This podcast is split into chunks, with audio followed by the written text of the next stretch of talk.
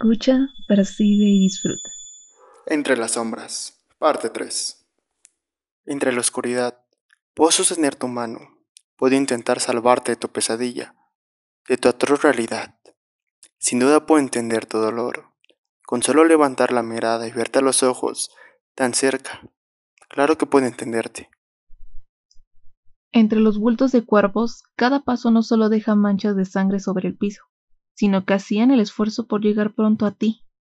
Algo tienes y seguro en algo puedes ayudarme. No entiendo cómo es que compartimos este mismo espacio. No hay duda de que siempre tuve la razón al sentirme tan raro, al ver tan extraño mi reflejo cada que llegaba. Creí que era el único que vería cada parte de la ciudad con ese tono tan gris y triste. En el momento en que ambos tocamos nuestras manos, comienza a proyectarse frente a mí un terrible accidente. Un auto pierde el control en una curva bastante peligrosa y cae al precipicio. Puedo escuchar algunos gritos mientras observo, incluso en sentirme realmente sobre ese sitio. Tocar su mano trajo frente a mí una terrible escena, donde parece ser que ella asesina a sus padres. Sin duda es traumático ver manchas de sangre esparciéndose mientras escuchan las detonaciones. Para nada se ve como una chica capaz de hacer esto. Comienzo a sentirme abrumada, indecisa. Sé que algo está muy mal. Comienzo a ver a mi alrededor donde ahora estoy sola, flotando entre una serie de estrellas con un fondo completamente oscuro, aunque a la vez es una bella vista. De nuevo ocurre. Parece que estoy de nuevo solo sobre este maldito fondo. A veces creo que esto vemos cuando morimos. Ese sonido hueco. Las estrellas, y el fondo oscuro. Por momentos, no sé si de verdad estoy respirando. Siento lágrimas caer de mi rostro sin estar llorando en realidad. Bajo la mirada un momento y al levantarla me encuentro en una calle solitaria por la noche, lloviendo y escuchando tronar el cielo. Mi cabello comienza a mojarse y mi piel a rasparse poco a poco, hasta que logro sentir una mano. Nuestro mundo es extraño. No sabemos si estamos dentro del mismo.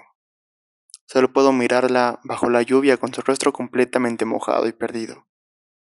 Tomo su mano con fin de intentar ayudarla, ya que la observaba bastante preocupada. Tal vez no tenemos un lugar a donde ir, pero sé que algún significado debe tener estar aquí. Jamás le encontré sentido lo que me ocurría. Cada noche solo era un momento donde salir de mi realidad era el mejor premio pero ahora comienza a ser otra pesadilla más. Tomando su mano, damos pie a caminar, entre la lluvia y calles desconocidas, hasta llegar a una pequeña casa que había decidido darnos refugio al vernos completamente perdidos. Aunque nos llevamos una gran sorpresa. Solo pedí que no fuera una alucinación mía. Cerré los ojos y crucé los dedos.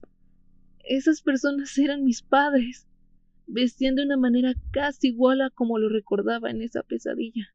No podía verlos a los ojos. Solo escuchaba que decían Oye chica, ¿te encuentras bien?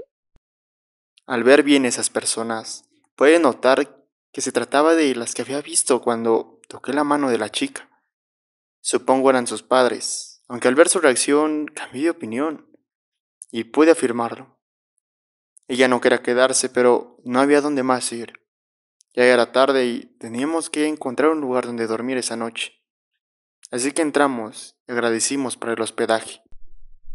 Cuando logramos ingresar ellos comenzaron a verme extraño sin razón alguna, como si sospecharan algo, posiblemente era porque casi no levantaba la mirada. Cuando me hacían alguna pregunta como ¿cuál es tu nombre? ¿Cómo llegaron hasta aquí? ¿De dónde son? Afortunadamente el chico respondió algunas preguntas, aunque de forma errónea, pero estaba de verdad agradecida. En algún momento me quedé a solas con mi madre, por lo que me dijo ¿Me recuerdas a mi niña pequeña? Se llama María. Tal vez ahora sí puedas decirme tu nombre. Al poco tiempo de entrar, también llegaron los cuestionamientos. Logré responder a algunos con información inventada. Después pasar al sanitario y el señor parece que había ido para algunas cobijas para nosotros. El sanitario no estaba muy lejos de donde estaba la chica y la señora, así que podía escuchar un poco de lo que hablaban. aunque no fue muy relevante. Ambos nos sentamos en un pequeño sillón, mientras la señora traía unas tazas de chocolate caliente. Al estar solos, le dije al chico, estoy segura que la ropa que traen es la que usaban cuando los asesiné. Él solo me dijo que estuviera tranquila, que las cosas saldrían bien. Cenamos y agradecimos por lo recibido. Sabíamos que podía ser una noche larga. Durante la noche, al ya estar sobre un colchón inflable durmiendo, ambos nos despertamos de golpe y sentimos la falta de aire para seguir respirando. Al abrir los ojos pudimos ver dos grandes manchas oscuras frente a nosotros, las cuales se adueñaron de nuestra cabeza, lentamente, y después jamás volvimos a soñar. Ella asesinó a los suyos y ahora me ayudará con los restantes.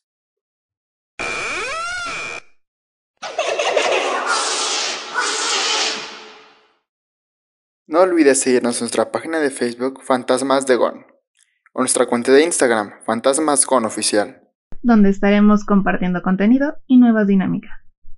Por ahora te deseamos una noche verdaderamente llena de tensión y que te deje sin parpadear.